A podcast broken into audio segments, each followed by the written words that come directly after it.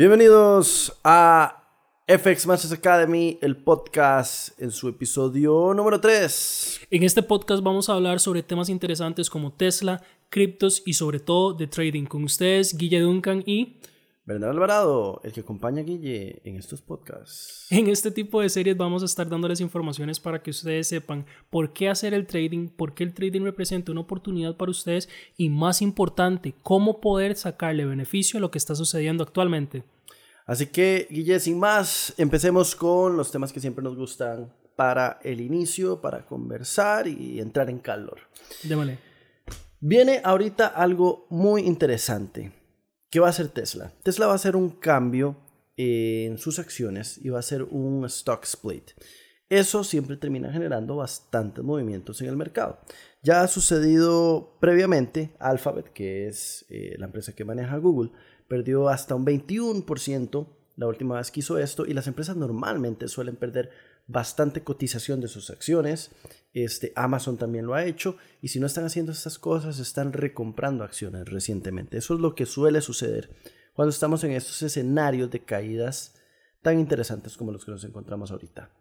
Pero, a ver, para toda la gente que no sabe exactamente qué es un stock split, podrías darnos la luz. Claro que sí, un stock split es cuando van a agarrar en este caso un tercio del valor de la acción. Ahora, mencionaste algo muy importante que es que las acciones normalmente pierden su valor, pero no son Tesla. Tesla es una acción que debido a Elon, a la tecnología y demás factores se mantiene siempre apreciada. Actualmente podemos ver que con el stock split podemos ver más personas que quieran adquirirlo. ¿Quién no quisiera tener acciones de Tesla? Pero anteriormente valían casi mil dólares cada una. Ahorita se están cotizando en 250 dólares cada una. Esto que me permite a mí adquirir a esas tipos de acciones. Ahora, a las personas que tenían se les dijo, bueno, perfecto, se les va a pagar dos tercios de lo que tienen invertido.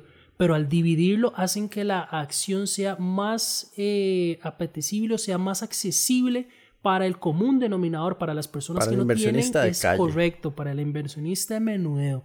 Ahora, ¿qué sucede? La acción se apreció de un 22 a un 23% desde que se dio esto.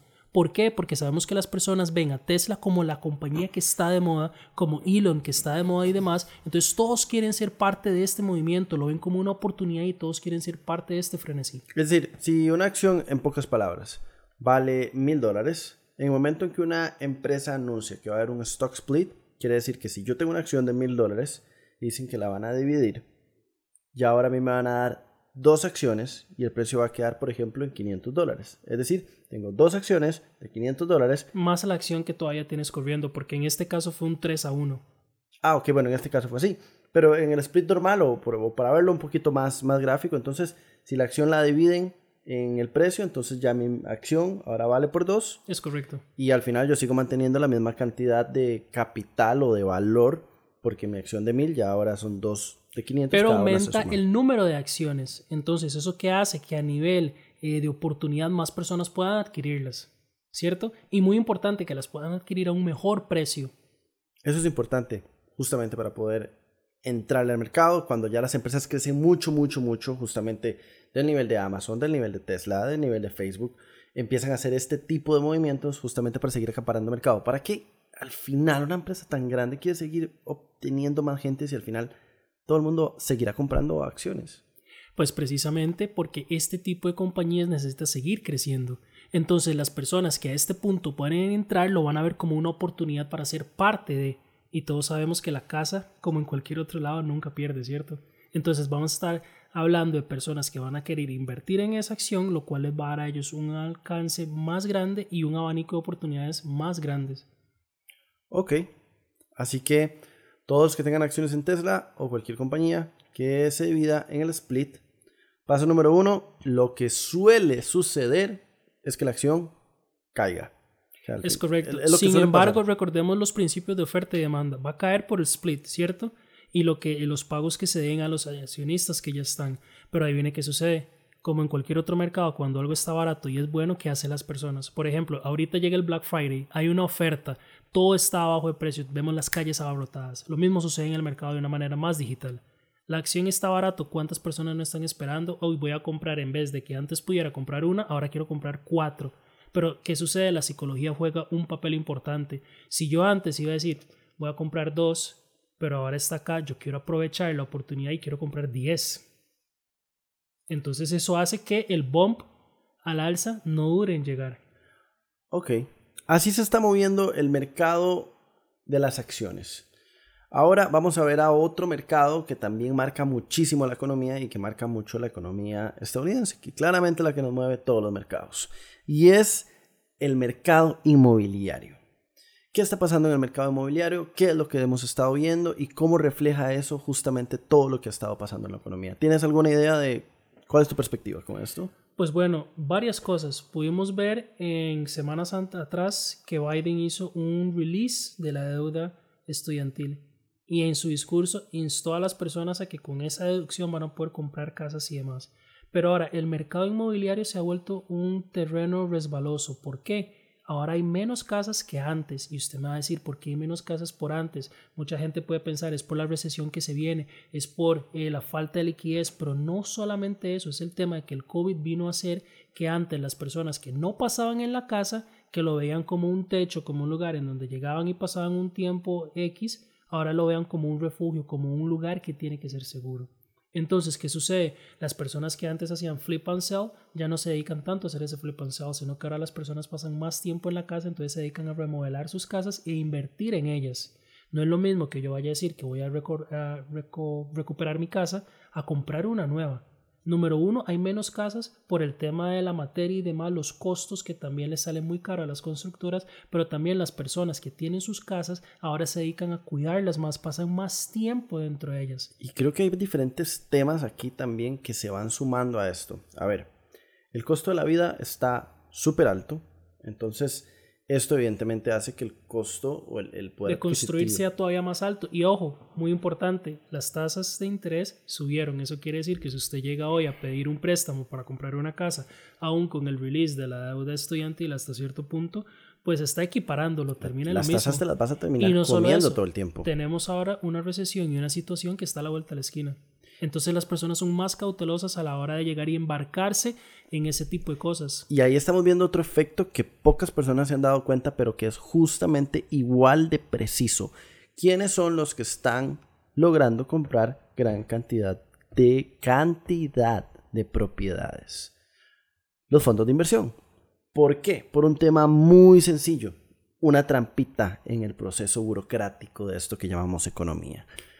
Como ellos pueden adquirir esa tasa de interés muchísimo más barata porque lo están agarrando desde la fuente directamente de Saben muy bien cuándo eso va a cambiar. Saben cuándo eso va a cambiar y además ellos sí tienen una tasa de interés muy corta. A ver, ¿qué, ¿cómo funciona esto? Si la tasa de interés es de un 1.5, la FED ha anunciado que sube o que sube a 2 o 3, ellos la pueden adquirir a un 2.5 o a un 3.5, pero lo que nosotros los ciudadanos mortales iremos a conseguir va a ser la tasa, obviamente, con la diferencia que los bancos o que la entidad tiene que meterle diferencia para que justamente ellos ganen de este proceso. Entonces ya obviamente para la gente eh, empieza a ser un 4, un 5, un 7% de interés bastante alto. Por ejemplo, para el mercado americano eso es bastante alto. Ellos tienen un mercado un poquito más bajo, es decir, todavía pueden seguir comprando casas.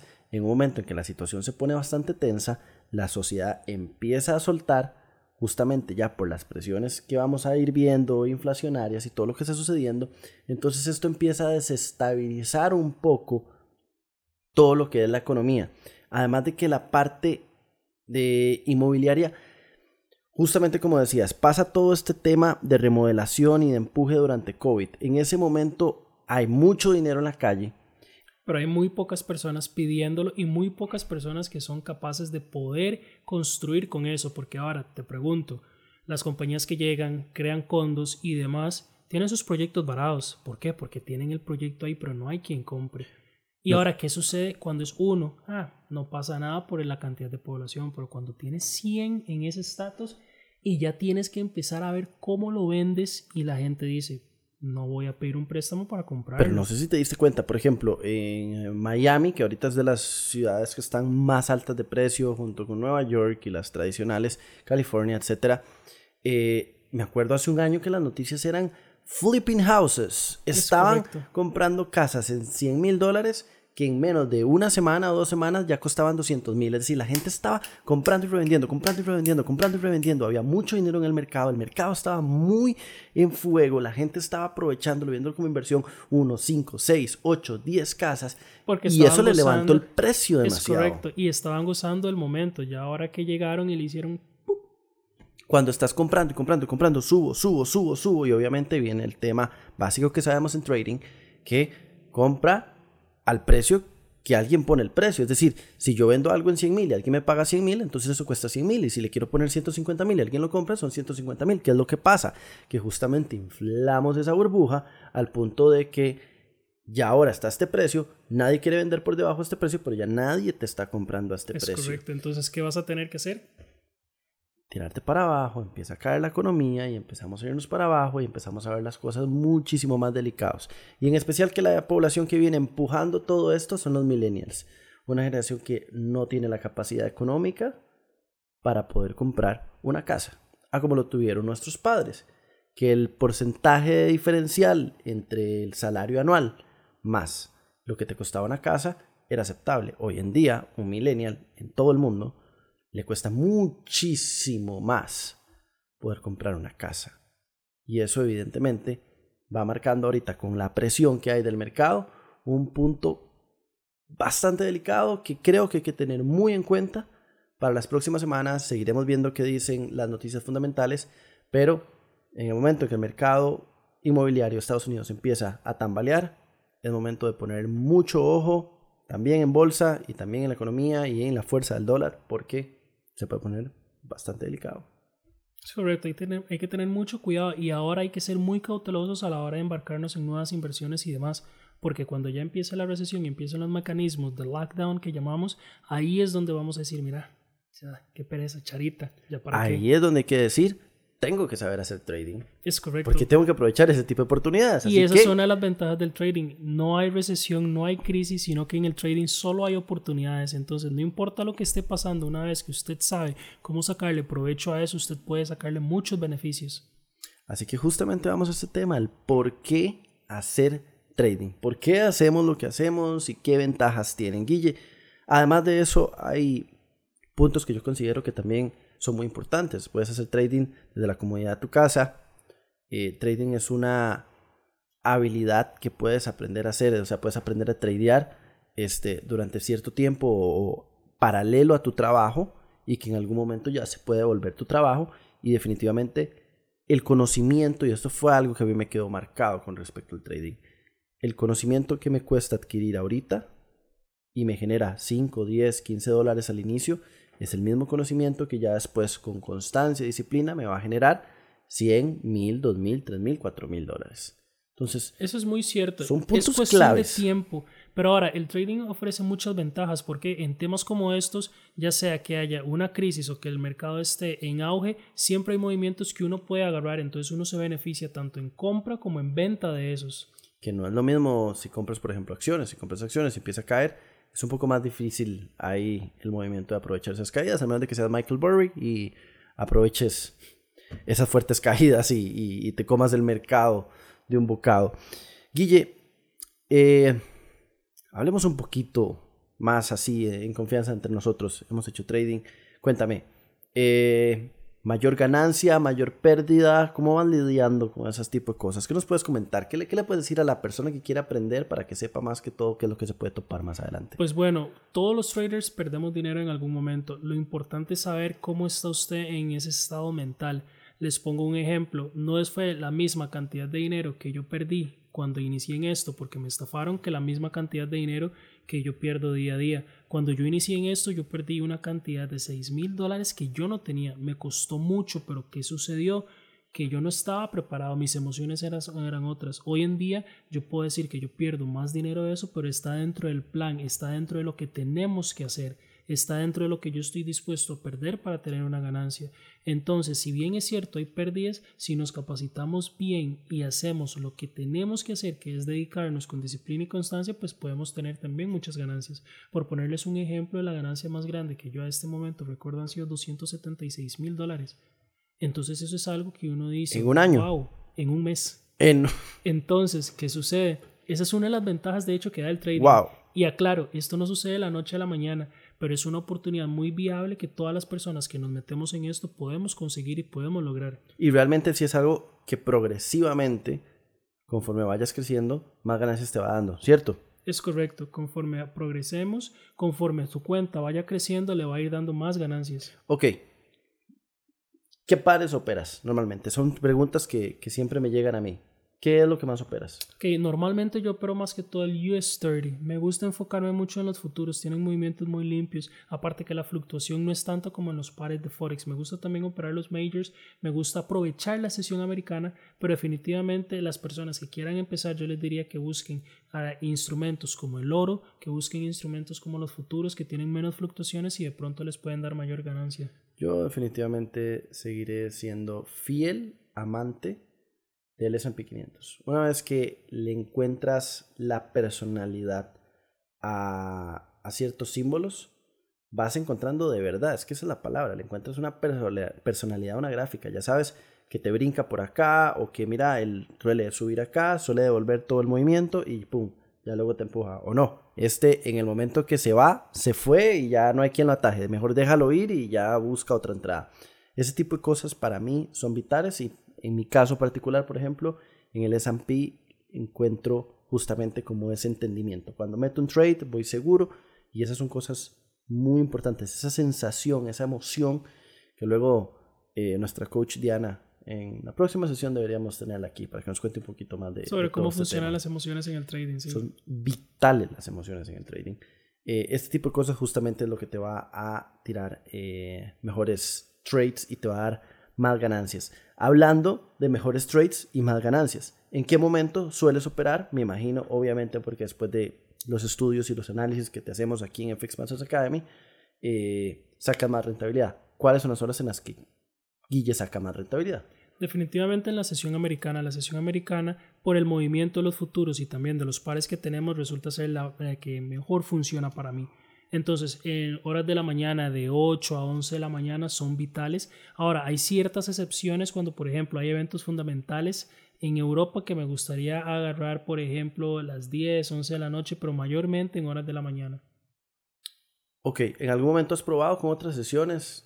Mira, sí, a... a, lo largo de todo este tiempo yo he probado con muchas sesiones, sin embargo, donde mejor me hallo es en la mañana. En la asiática, para mi gusto y para mi nivel de trading o mi estilo de trading, no hay mucho volumen y bueno, tampoco me gusta desvelarme mucho en la sesión europea, entonces la sesión americana tiene los requisitos que yo necesito para poder operar. Y me parece interesante porque podemos recordar del, podcast número uno, ya hace mucho tiempo. Eh, del primer podcast hablamos con, con Federico, que había sido el, el, ganador del torneo de trading, que justamente nos comentaba también esta perspectiva de él de, escoger ciertas horas donde le, iba, donde le iba mejor.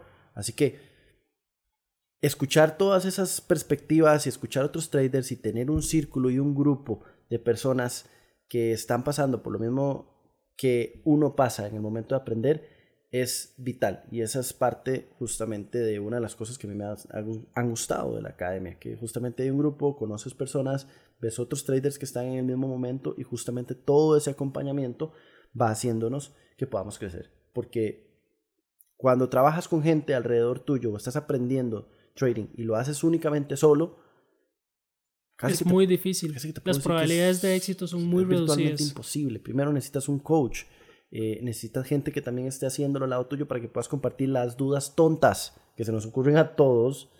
Eh, necesitas un sistema y también nuevamente, siempre, como siempre lo hemos dicho, ocupas la asesoría adecuada para poder tener a los socios correctos, tanto el broker como la información, como la academia, porque esto es una cima que definitivamente no se conquista solo. Es correcto. Y volvemos a lo mismo. ¿Qué peor sentimiento que el llegar, generar dinero y después darte cuenta que tu broker no te lo va a dar? Por eso es que nosotros recomendamos a Equity, que es con quien trabajamos, porque estamos seguros que les va a dar esa seguridad y esa sencillez y facilidad de nuestros estudiantes de poder sacar el dinero cuando quieran y bajo el método que quieran, ya que se puede hacer por dinero fiat y por cripto. Así es, así que aprovechen, créense su cuenta, la tenemos aquí abajo el link, como siempre, y como siempre decimos, síganos en nuestras redes sociales para que no se pierdan ninguna información, podcasts anteriores, videos nuevos que les vamos a estar dando información y que justamente los asesoremos cuando se creen sus cuentas. Cuando se creen sus cuentas, aprovechen eh, la funcionalidad que tiene Equity con sus cuentas demo. Esas cuentas nos ayudan a poder estar practicando antes del mercado, con la asesoría correcta y con las promociones que también podemos darles, que ahorita no se me va a olvidar, tenemos una promoción que todavía sigue corriendo. Yo sé que aquí no me dejan ya como empujarla mucho porque estamos en los últimos días, así que aprovechenla.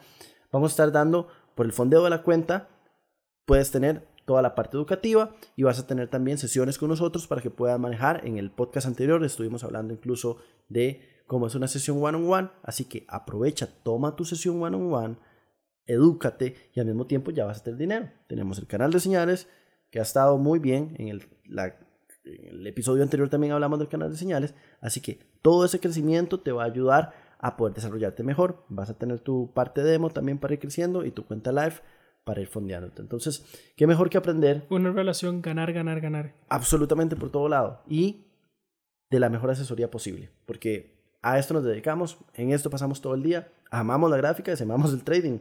Así que por eso estamos haciendo este podcast, para seguir aprendiendo de esto. Es correcto, y también para poder brindarles a ustedes las facilidades para que puedan entrar al mercado de la manera más fácil y hacer esa transición de no sé nada estoy ganando dinero lo más smooth posible.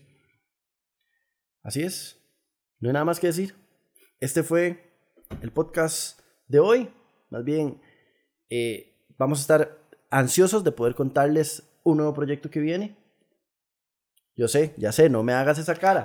no la voy a decir.